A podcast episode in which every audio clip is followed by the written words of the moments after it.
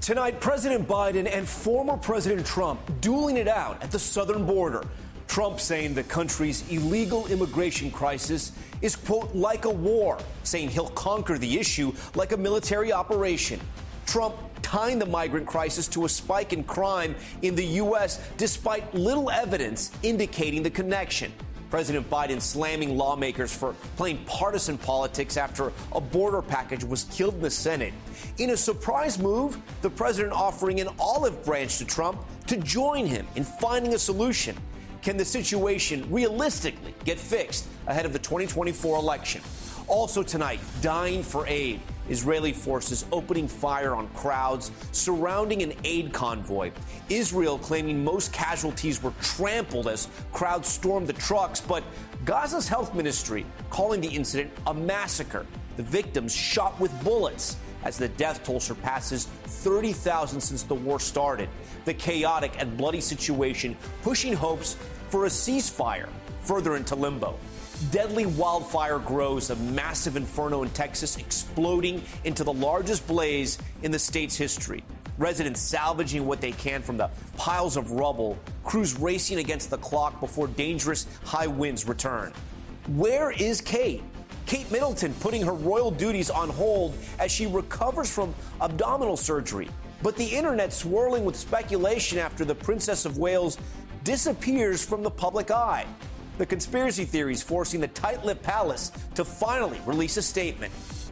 Plus, old school rules. Half of the global population is in the hands of leaders in their 70s and 80s, but it wasn't always the norm, with age at the top of mind for U.S. voters. How old is too old?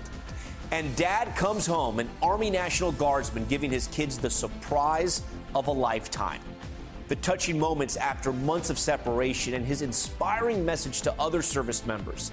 Top story starts right now.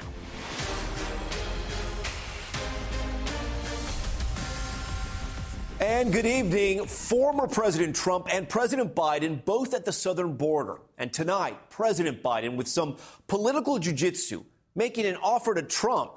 Immigration, of course, taking center stage in the lead up to the 2024 election. The likely presidential frontrunners argued their case for who's to blame for the migrant crisis and what can be done about it. President Trump came right out of the gate taking a militaristic stance as he highlighted a surge in migrant crime, a claim not supported by national data, but Trump was quick to point the finger at Biden. The United States is being overrun by the Biden migrant crime. It's a new form of uh, vicious violation to our country. And to be clear, there have been some high profile crimes recently done by migrants that have been accused of it. Just 300 miles away, though, in Brownsville, President Biden slammed congressional Republicans for failing to pass the bipartisan border agreement, accusing them of bowing to Trump's wishes. But in a surprise move, Biden making a direct appeal to Trump. Instead of playing politics with the issue, why don't we just get together and get it done? Here's a look at the border numbers from 2018 until now. It's hard to see, but there's been a surge since Biden took office. You can see that in the graphic, though, if you look closely. And that's what's driving discontent among Americans. An NBC poll finding an increase in voter support over Trump's handling in securing the border compared to Biden, who saw a nine point decrease over his four years in office. We'll be breaking it all down, but first we start with NBC's Gabe Gutierrez on the southern border criticism over his handling of the immigration crisis, President Biden making his second trip to the southern border while in office. It's real simple. It's time to act. Arriving in Brownsville, Texas, blasting House Republicans for tanking a bipartisan border security bill at the urging of former President Trump. It's the toughest set of border security reforms we've ever seen in this country. It's time for the speakers and some of my Republican friends in Congress who are blocking this bill to show a little spine. The president with this message directly for Mr. Trump. Join me, or I'll join you in telling the Congress to pass this bipartisan border security bill. We can do it together. Earlier, the Republican frontrunner landed about 300 miles away in Eagle Pass, Texas. This is a Biden invasion over the past three years. Arguing President Biden could end the crisis on his own, slamming what he calls Mr. Biden's lax border policies for causing it. So we had remain in Mexico. Remember that? You can't come into our country, and we had no more catch and release. Our catch and release was we released them in Mexico. Mr. Trump pointing to recent high profile crimes allegedly committed by migrants, including the murder of Georgia nursing student Laken Riley. Joe Biden will never say Laken Riley's name, but we will say it and we will remember it. We're not going to forget her. An NBC News review of available crime data shows crime has dipped in cities that receive the most migrants. Should President Biden have gone to a different part of the border? I believe so. I, I think it probably would have been best to go somewhere that's you know very busy, like uh, Arizona or California. A record 8.6 million migrants have crossed into the U.S. since President Biden took office. The Border Patrol Union telling us Mr. Biden should not have reversed Trump border policies. They were very effective for us as Border Patrol agents in securing the border. An NBC News poll shows 57% of Americans say Mr. Trump can best secure the border. Just 22% say Mr. Biden will. Beyond the political split screen, desperate migrants in Mexico wait to cross. Here in Brownsville, Monica from El Salvador waits for a bus with her three year old son. She tells us the journey was hard and that she spent four months waiting in Mexico for an appointment for an initial asylum screening through an app on her phone. Now, she's off to meet family in Houston as the border battle in Washington intensifies. Gabe Gutierrez joins us tonight live from Brownsville, Texas. Gabe, I want to ask you about that move from President Biden today that surprised so many, essentially offering an olive branch to former President Trump and saying, let's work on this together. Do we know what, what went behind that sort of offer and, and what the sort of political play is there? Yeah, Tom, that was a bit of a surprise. You know, a campaign advisor, and I should note that this was an official trip, but a campaign advisor told NBC News that President Biden was coming here to the border. He was coming in hot. He essentially wanted to really create this contrast between himself and former uh, President Trump, and they wanted to maximize the political impact of this one week before the State of the Union. But, Tom, you've been noticing in the last few days and weeks, ever since that bipartisan border bill st- uh, stalled in Congress, the Biden administration has really taken a much, much more aggressive stance on immigration than it ever has before. But yeah, that moment today when the president extended that olive branch to Trump, a little bit of a surprise. He certainly he wants to make it seem like he's doing all he can to solve uh, this uh, this migrant crisis here at the border. And then, Gabe, you know, a Monmouth University poll came out earlier uh, this week, or it might have been last week. It had immigration as the top issue um, for Americans heading into this election, but it also found that just under half of the public had heard a lot about the immigration negotiations that were happening in Congress, and yet nearly half of respondents said both parties were equally responsible for blocking that bill. So there's, uh, uh when it comes to the American public, a lot that is unknown about that bill, and yet we heard the president president talking a lot about the bill and sort of blaming politics and Republicans for part of this crisis, correct?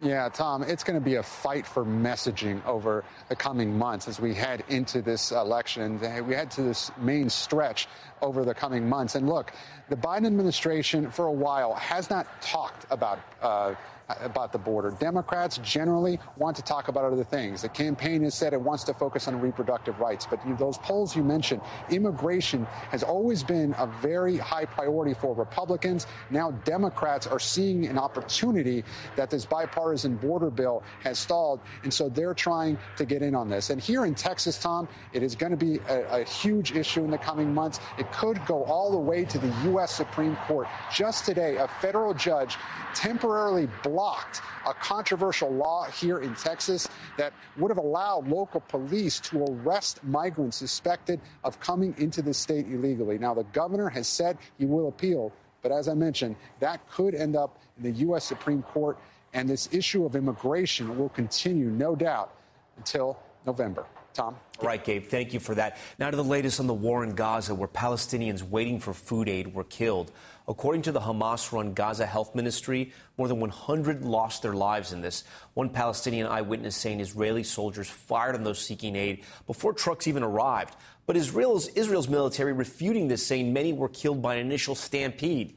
This coming as many Palestinians are on the brink of famine tonight. NBC's Raf Sanchez has the latest.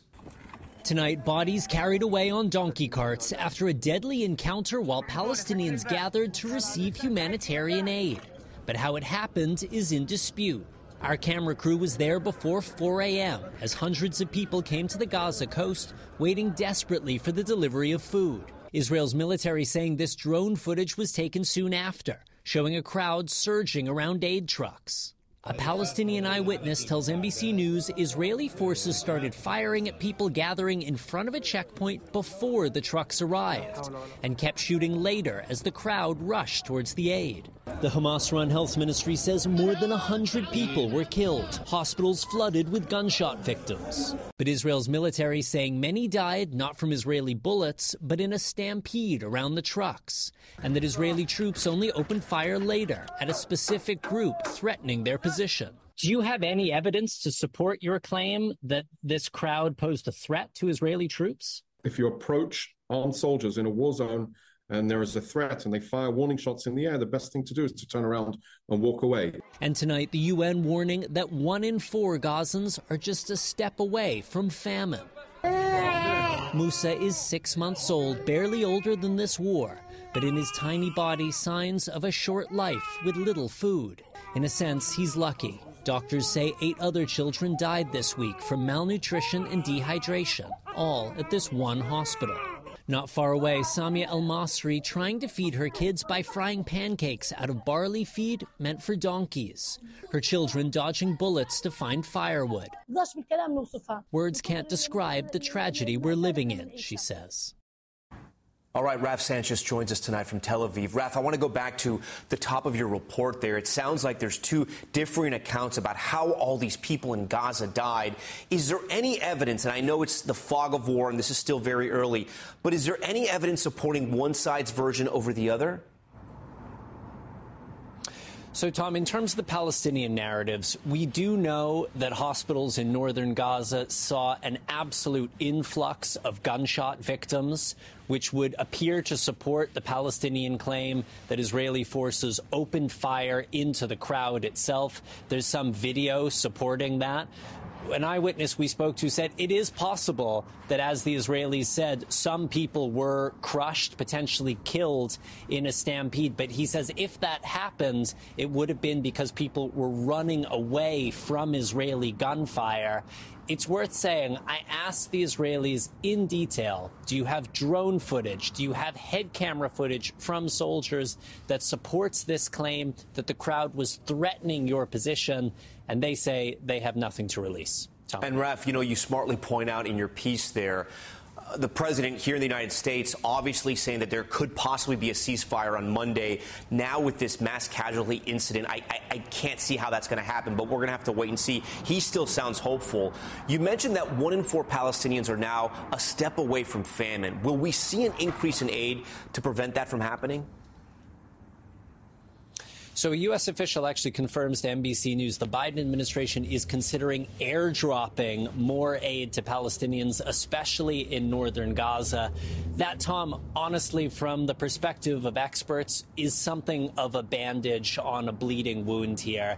They say it's not just the volume of aid getting into Gaza that's the problem here.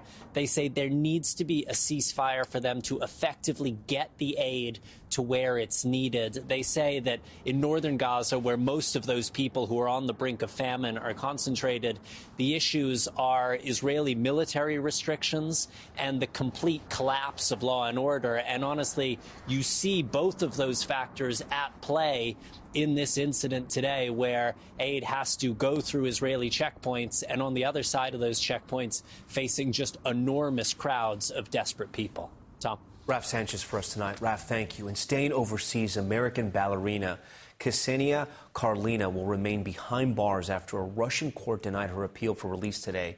This as Russian President Vladimir Putin issued a stark warning to Western countries in his State of the Nation address, saying they're risking global nuclear war if they send their own troops into Ukraine. NBC's Keir Simmons has new reporting tonight.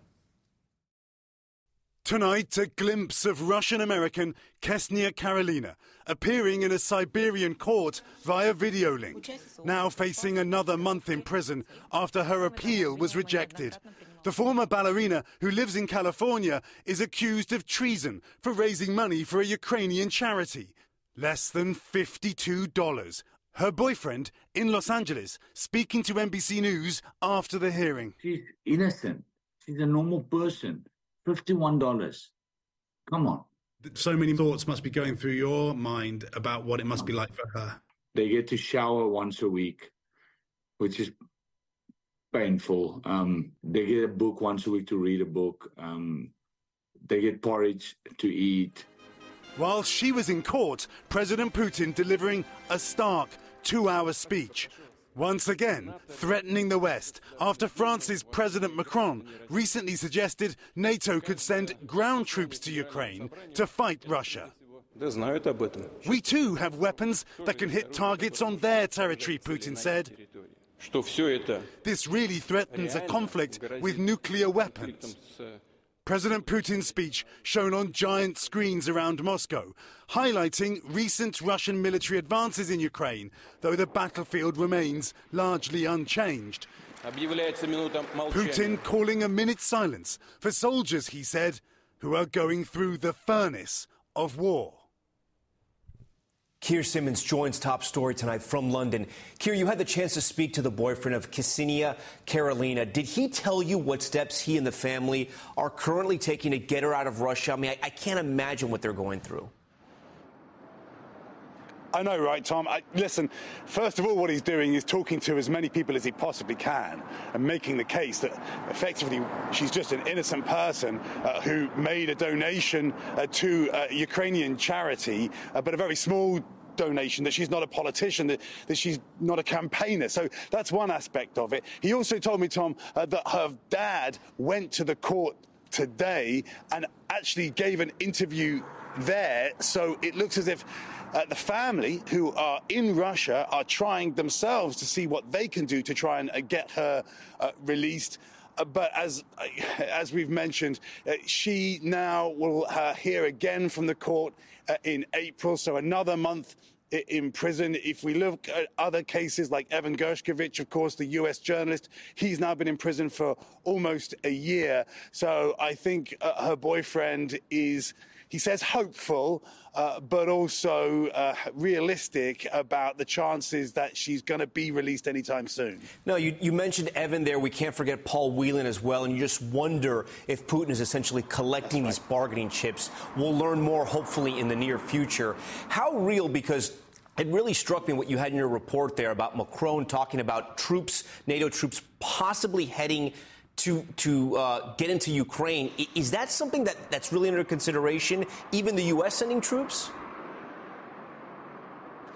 Well, you know, Tom, when the French president said that in a speech earlier in the week, it made headlines and it stunned a lot of people. Uh, there is now, get this, an argument between the Germans, the French, and the British be, because the Chancellor of Germany uh, has said that there are already French and British troops uh, inside Ukraine. Uh, that, is, that has upset the, the French and the British uh, government.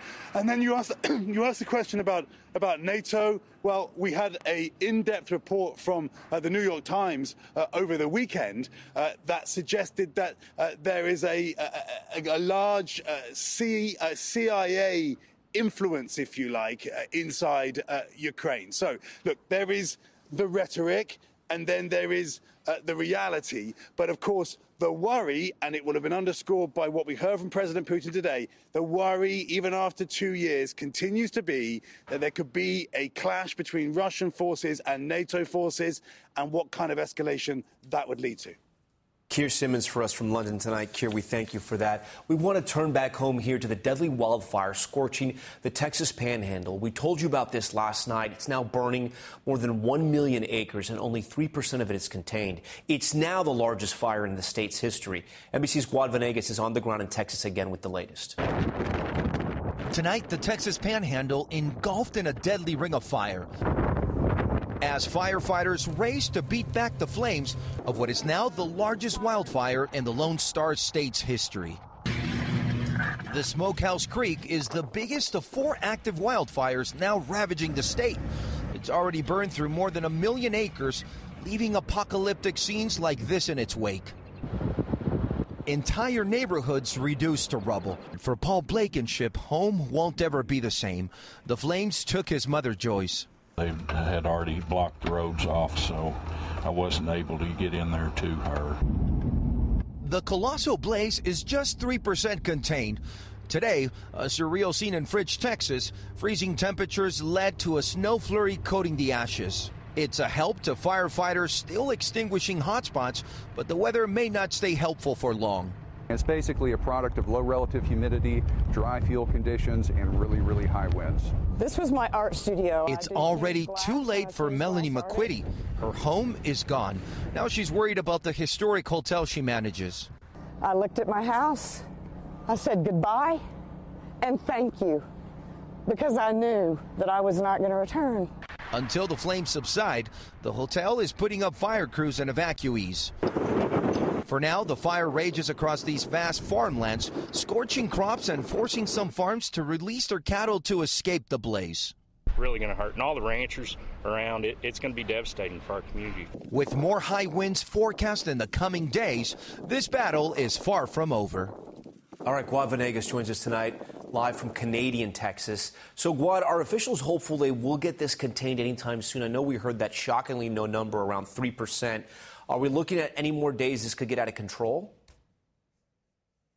Well, Tom, things have changed. The weather here is much colder. We had precipitation, we had snow and rain in some parts of North Texas, and we have more resources coming uh, to this part of the state because they changed that preparedness level from two to three. More resources will be allocated, but they also have federal firefighters on the way. Plus, President Biden says they're sending in air tankers, small planes, and helicopters to help fight the, the, those uh, wildfires. So all of that is expected to help but forecasters do say that by the weekend, they expect the heavy winds to come back, which will make things much more difficult. So we'll have to wait and see how things turn out in the next few days, Tom. All right, yeah, that wouldn't help them at all. All right, Guad Venegas there for first. Guad, stay safe. And as those wildfires continue to rip through the Texas panhandle, red flag warnings are in effect across the central plains with gusty winds threatening more rapid fire spread.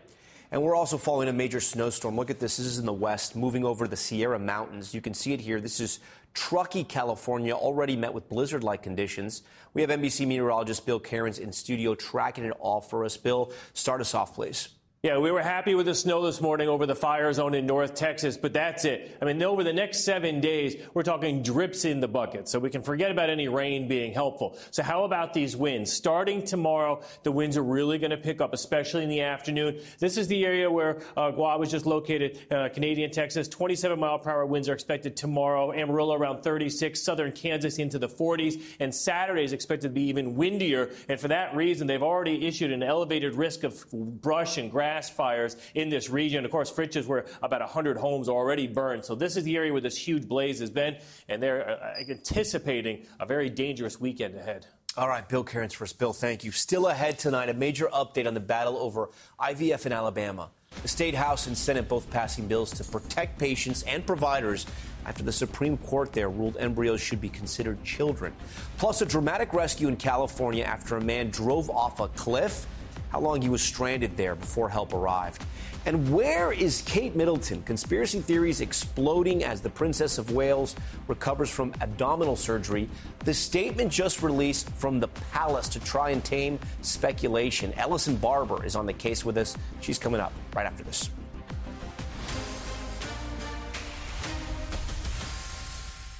Hey guys, Willie Geist here, reminding you to check out the Sunday Sit Down podcast. On this week's episode, I get together with seven time Grammy winner Kacey Musgraves to talk about the inspiration for her new album, the process she uses to write those beautiful songs, and finding success while bucking convention in Nashville. You can get our conversation now for free wherever you download your podcasts. Join Hoda Kotb for a brand new season of her podcast, Making Space. For season five, I am making space to talk to people who are providing a sense of hope and inspiration when life changes course. Uplifting conversations with inspiring individuals like NFL legend Drew Brees, singer songwriter Ziggy Marley, and today's show co anchor Savannah Guthrie as you have never heard her before. I found faith more viscerally not because the bad thing didn't happen, but because it did. I promise you, like me, will leave these conversations with some wisdom for your own journey, empowered and inspired to make space in your own life. New episodes of Making Space with Hoda Kotb are released every Wednesday. Listen now wherever you get your podcasts. Back down with the question many online are asking where is Kate Middleton? The Princess of Wales underwent abdominal surgery in the middle of January, and officials said she would be taking time away from the public eye until Easter.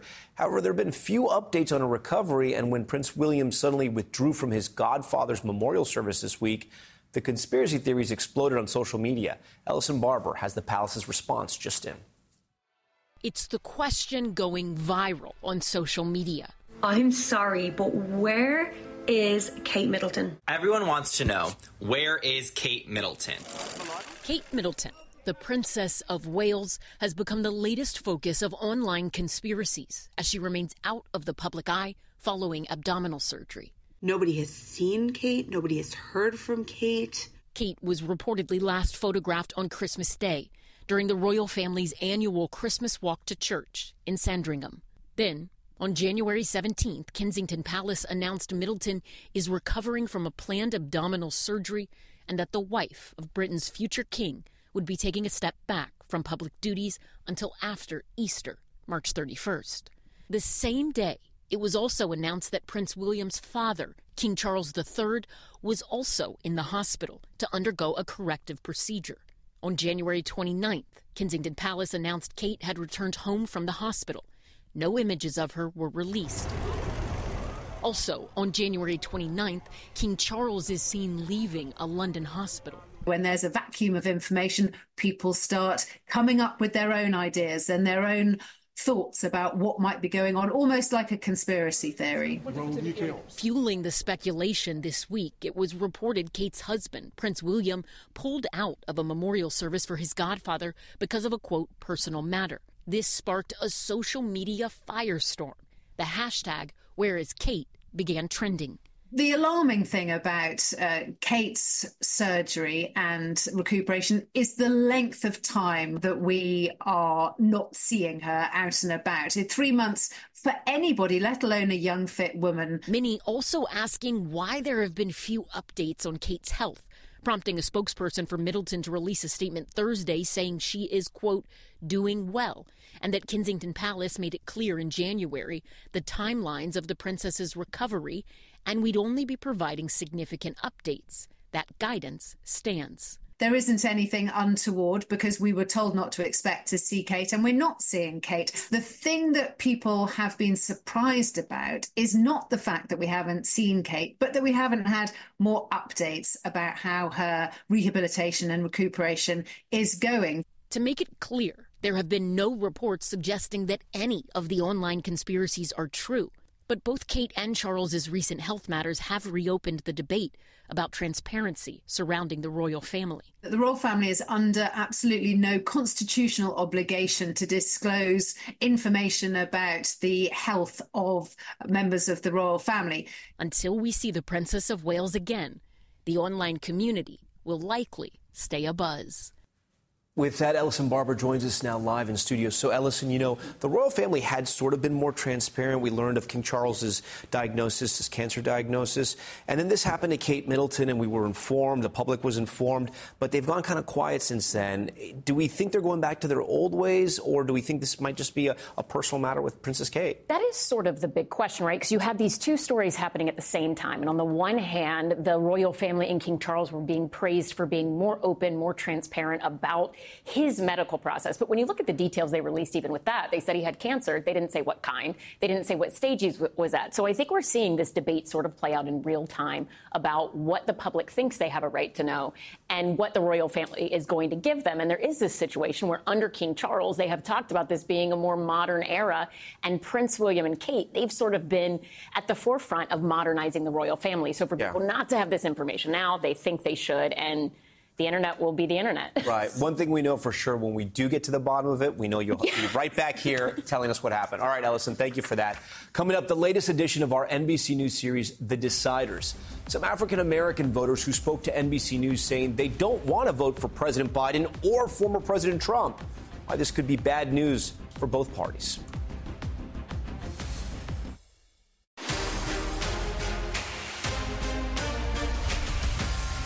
Okay, back now with Top Stories news feed.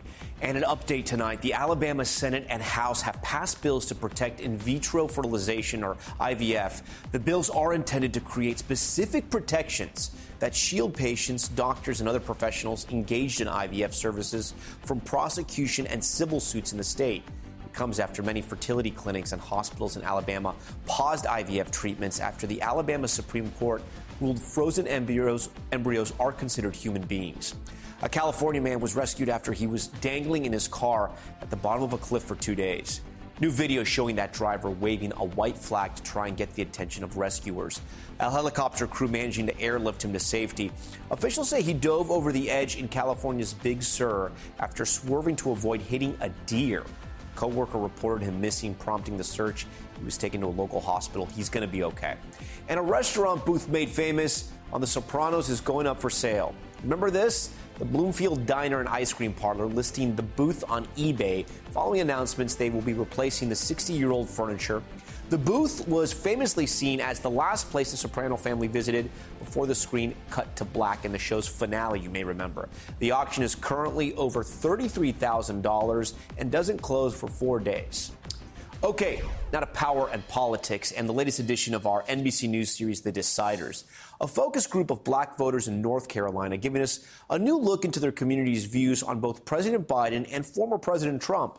Many of them strongly dislike both candidates, a type of political double hater that could cost Democrats a crucial voting bloc. NBC News Washington correspondent Yamiche Alcindor has a story. Tonight, the major warning for both President Biden and former President Trump from a demographic that may prove critical in the 2024 election black voters. A new focus group in North Carolina telling NBC News many of them will not vote for Trump, but they're not thrilled about Biden either, a political phenomenon known as double haters. First thing that comes to mind President Biden. Old, right? Incompetent. I look at him as kind of smug and in, entitled. What's the first thing that comes to mind when you think of Donald Trump? Crazy powerful. He's definitely racist. The NBC News Deciders Focus Group, a collaboration with Engagious, Syracuse University, and SAGO, finding that despite the black community's historic support for President Biden, these voters now have major reservations. A lot of the things that they say are for blacks and for everybody, but they'll just say it's for blacks in the beginning. I feel like some of this is performative. The panelists at times struggling to name anything President Biden had done for the black community we all don't go to HBCUs. What are you doing for Black students? Not just HBCUs. Presented with the White House's messaging on Biden's work for the black community, the group panned his efforts to broadcast his accomplishments. I think that it's all political mumbo jumbo. Despite their harsh words for President Biden, most said they would vote for him. The group left some of their most biting criticism for former President Trump. He's sexist. He's delusional. He's old as hell. Oh, I'm sorry, he's very old. Especially over his recent remarks about the black community. And then I got indicted a second time, and a third time, and a fourth time.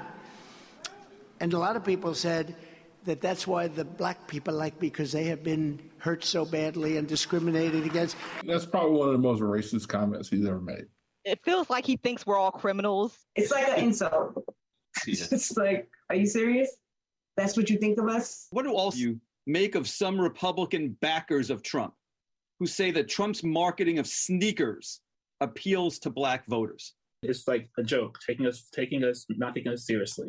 President Biden has always massively outperformed Trump among black voters. He pulled ahead of Trump by nearly 60% in January's NBC News poll. But compared to where those numbers sat in the 2020 exits, his hold on the black vote is starting to slip. North Carolina, the state these voters call home, is in play in 2024 and could be the difference between reelection and a historic defeat for the president. Now, the rise of the double haters raising a critical question. Will the black voters who have been in Biden's corner for years show up for him one more time in the most important election of his life? Yamiche joins us tonight from Washington. Yamiche, you always learn something when you hear from these focus groups. And we saw there in your piece, voters mentioned being concerned about the ages of both Trump and Biden, but it's been more of a political liability for President Biden so far in this race. Was this group more concerned about one or the other on the age question? These voters were certainly more concerned about President Biden's age than former President Trump. Some in the group even said they wondered whether someone else was pulling the strings in the White House because they saw President Biden as too old to lead. And 12 out of the 14 people who participated in this focus group said they voted for President Biden in 2020. Now, just nine of them say they would vote for him again. That is worrisome for President Biden because in a tight race, he's going to ha- he's going to want to really turn out every voter who supported him in 2020 and grow his numbers to ensure a victory And based on these focus groups, he has a lot of work to do with black voters who are really not that excited about voting for him and feel like really they're just voting against Donald Trump. Tom? Yamiche Alcindor for us tonight. Yamiche, we always appreciate all your reporting. Thank you.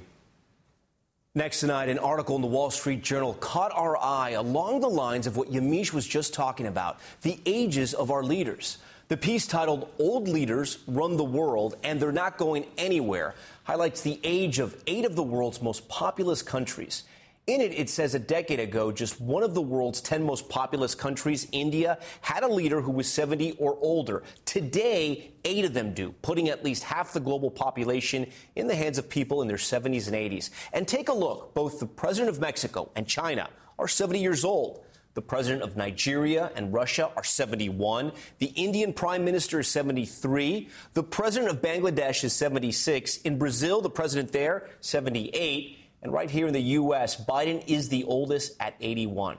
Joining us is the author of that piece, reporter for the Wall Street Journal, John Emont, and NBC News medical contributor, Dr. Tara Narula. John, I'm going to start with you. A great story. Like we said, it caught our eye here. So, do we know why? Can you answer why so many of the world's leaders are so old?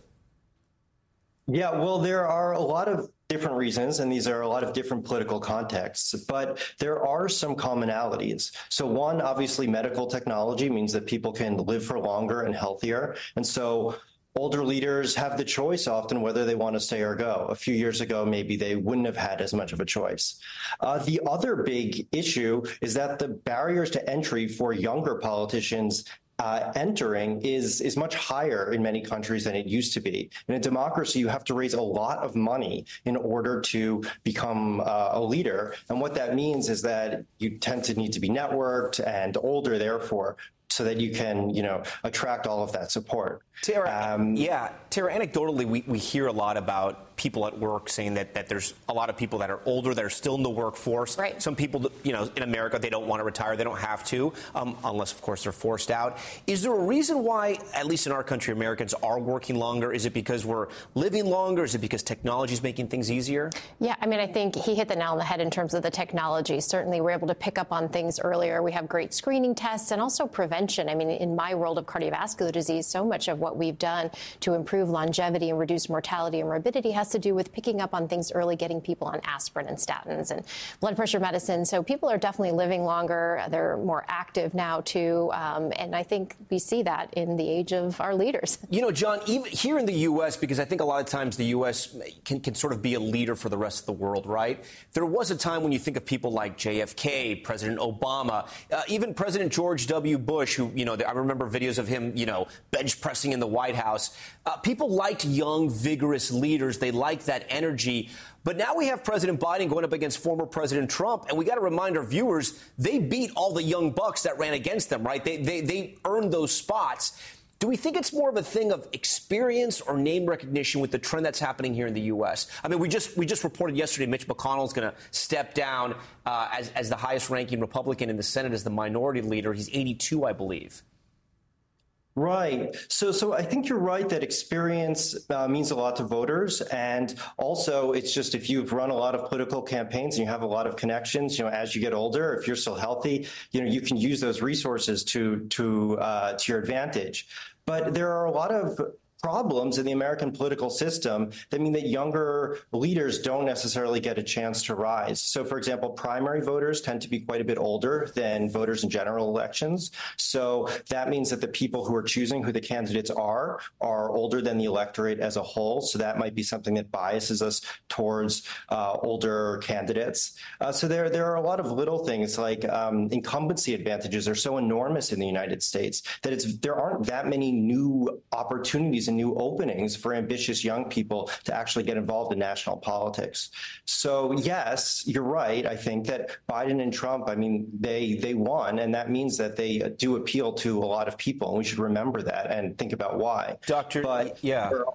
Dr. Narula, you know, we, we, obviously didn't have you on here to talk about politics. Um, you're, you're a cardiologist. Yes. Is it smart that we have all these older men and I don't, say that you know with, with, with anything bad there, um, but is it is there a danger that, that all these older men are ruling all these countries? I mean, Tom, I have patients who are in their 80s and are you know fit and totally with it and working. My father's a cardiologist and practicing at 86, and I have patients who are in their 50s and 60s who are not in the same shape. So I think just looking at age alone really can't tell you about somebody's ability to do their job. I will say when you think about you know factors that go into somebody's fitness, you look at you know their physical abilities, what their physical exam is like, what do their laboratory data look like, um, the leading causes of death. We think about cardiovascular disease and we think about cancers. And so that's really what, you know, I was looking at when they released the report yesterday. You know, how does he check off in terms the, of those the, boxes? The physical on, on President Biden. And, and it's my understanding you wish there was a cognitive test or you found it strange that there wasn't a part that there was a cognitive test? I think I will say, you know, that what, again, what people look at is somebody cardiovascularly fit, right? That's the leading threat in terms of what they released on him. His blood pressure looked pretty good. His cholesterol numbers look good. He has sleep apnea, which he's controlling.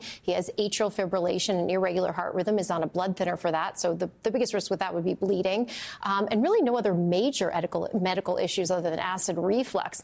Um, no significant cancers. Yeah. His laboratory data was good. So, you know, all in all, that looked good. But, but I will say the big black box is cognitive function, right? You right. can't tell that from a physical exam. You need cognitive testing. You would potentially need brain imaging. And so that still remains as a question mark and, and, and a real one for people who are asking the question about fitness. And if you're leading in your late 70s into your 80s, into your mid 80s, you're also relying on a lot of people, right? Because at that point, it's it is hard just to be independent, both physically, I would think, and cognitively. Again, it depends on the person. You know, there are older people who are able to take care of everything in their lives. They don't need other yeah. people to assist them, and then there are those who the decline is, you know, much more visible, and they do need the support. So it really is very variable.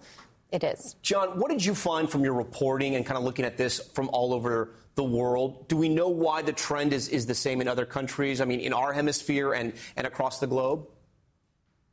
Well, again, there, are a lot of different countries, different political systems. So, China and Russia, it's easy enough to know why they've got leaders in their 70s. Xi Jinping and Vladimir Putin are dictators who have managed to, you know, uh, outmaneuver rivals and stick around. It's different in democracies.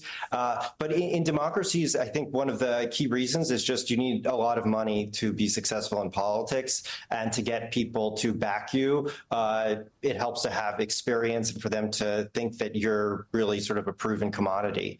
And so that's something that I think benefits older politicians in a lot of different countries. John, Dr. Narula, we thank you so much for being here on Top Story. All right, coming up on the Americas, taking you to the front lines and the high seas where Ecuador's military is cracking down on cartels seizing drugs being smuggled into North America. Stay with us.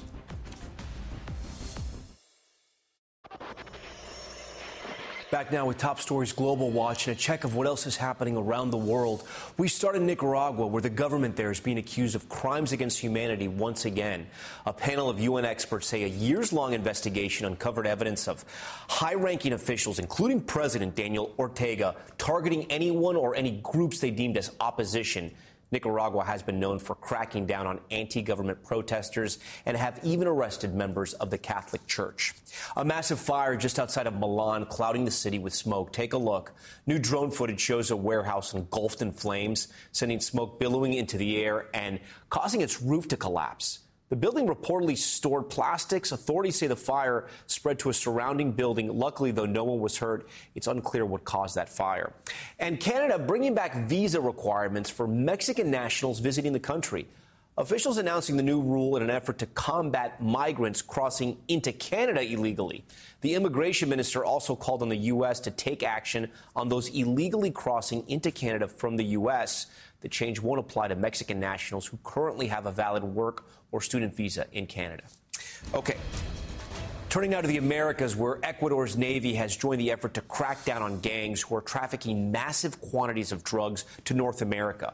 One recent bust bringing in one and a half tons of cocaine from a speedboat. Sky News chief correspondent Stuart Ramsay joins one military patrol off the Galapagos Islands. Armed Marines board fishing boats off Esmeraldas on Ecuador's Pacific coast. These intercepts are constant and part of the country's crackdown on cartel and gang activity.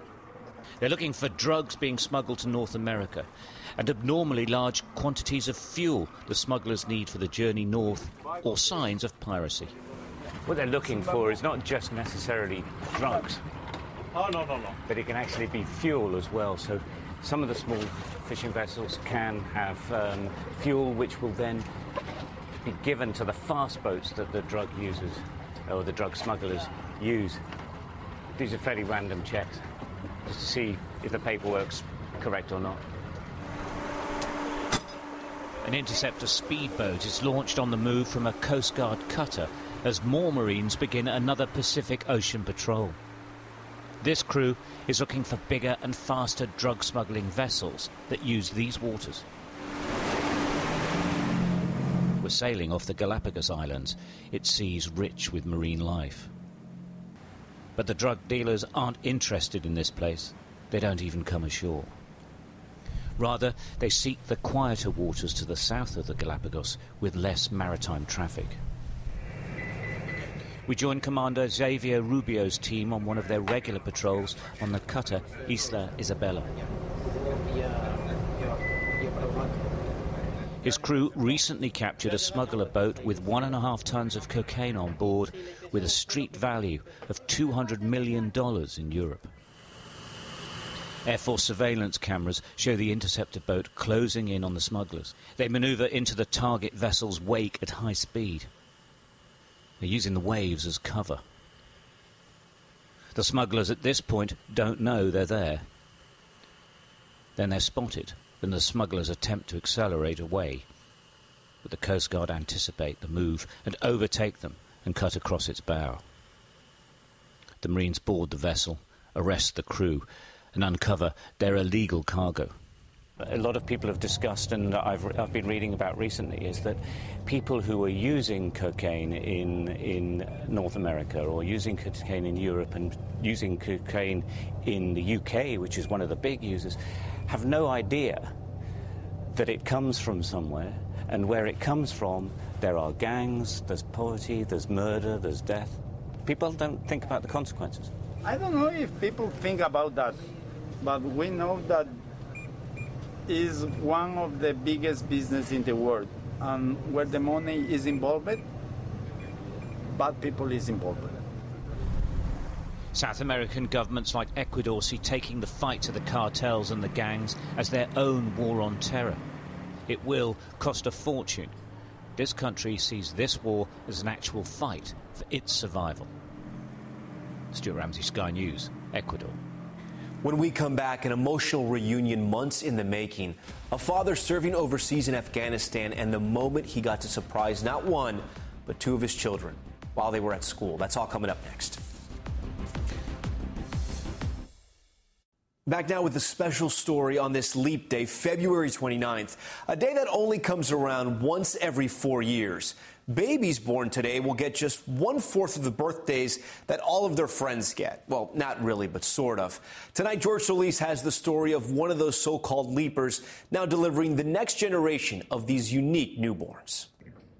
While many of us may prefer not to work on our birthdays, New Jersey delivery room doctor Eric Grossman leaps at the opportunity in more ways than one. A leap year birthday is pretty unique. You see, he was born on leap year day, 1972. We did the math. That means today he turns 13. I'm actually going to be the same age as my youngest kid this year. The good doctor is actually 52.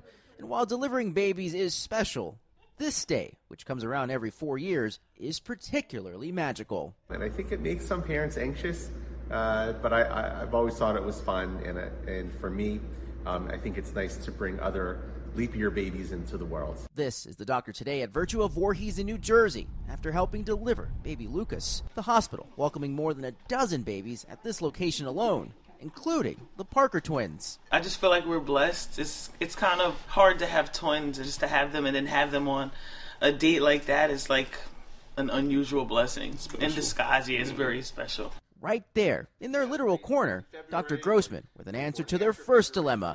What day do you celebrate the next birthday? Uh, my own parents threw a party for me on the 28th and, and on March 1st. So you get oh, that's, that's both, yeah. Okay. Also joining in on the leap day lore, little baby Russell. We'll let him pick what day he wants to celebrate, if it's the 28th or the 1st, and other than that. He gets to age a little slower than yeah, everybody else, yeah. right? Which is a win. Around the country today, many others took part in this extra added calendar day celebration.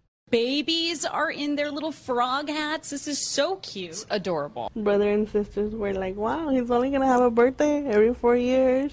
Our friends at the Today Show even throwing a birthday party for grown up leapers. How does it feel being 12? I was great. yeah. Yes. Almost teenager. Yes. Back in New Jersey, Dr. Grossman remains hard at work tonight, making his special day just a little more special for so many others. February 29th is a unique day, so uh, if I can be at work and deliver a baby or two, that's a good day for me. George Solis, NBC News, New Jersey, Leap Day 2024. Love seeing those leaper babies. All right, finally tonight, a special surprise in Nebraska. An Army National Guardsman reuniting with his twins at their elementary school after serving in Afghanistan for nearly 10 months. Marlo Lundak from NBC's Omaha station was there for those emotional moments. I'm with the Army National Guard, and I've been gone for a little over nine months, and I'm here to surprise my seven year old twins. Major Timothy Wobig is home about a month early from his deployment to Afghanistan. He and his wife, Katie, knew this would be the perfect opportunity to surprise their two kids, Leela and Roman, at school. To be honest, I am more comfortable walking through the streets of Afghanistan than I am standing here in the school right now waiting to say hi to my kids that I haven't seen in so long. For about 10 months, I've been thinking about it. Just uh, thinking about how they're going to react or how I'm going to react. First up, Leela. Electronic signal appear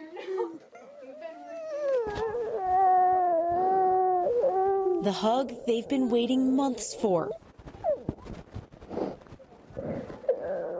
And the giggles, too. Boo.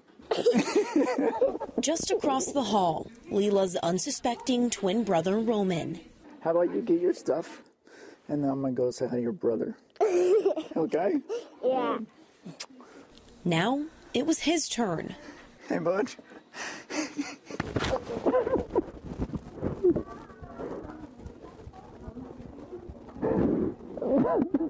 oh, you get so big.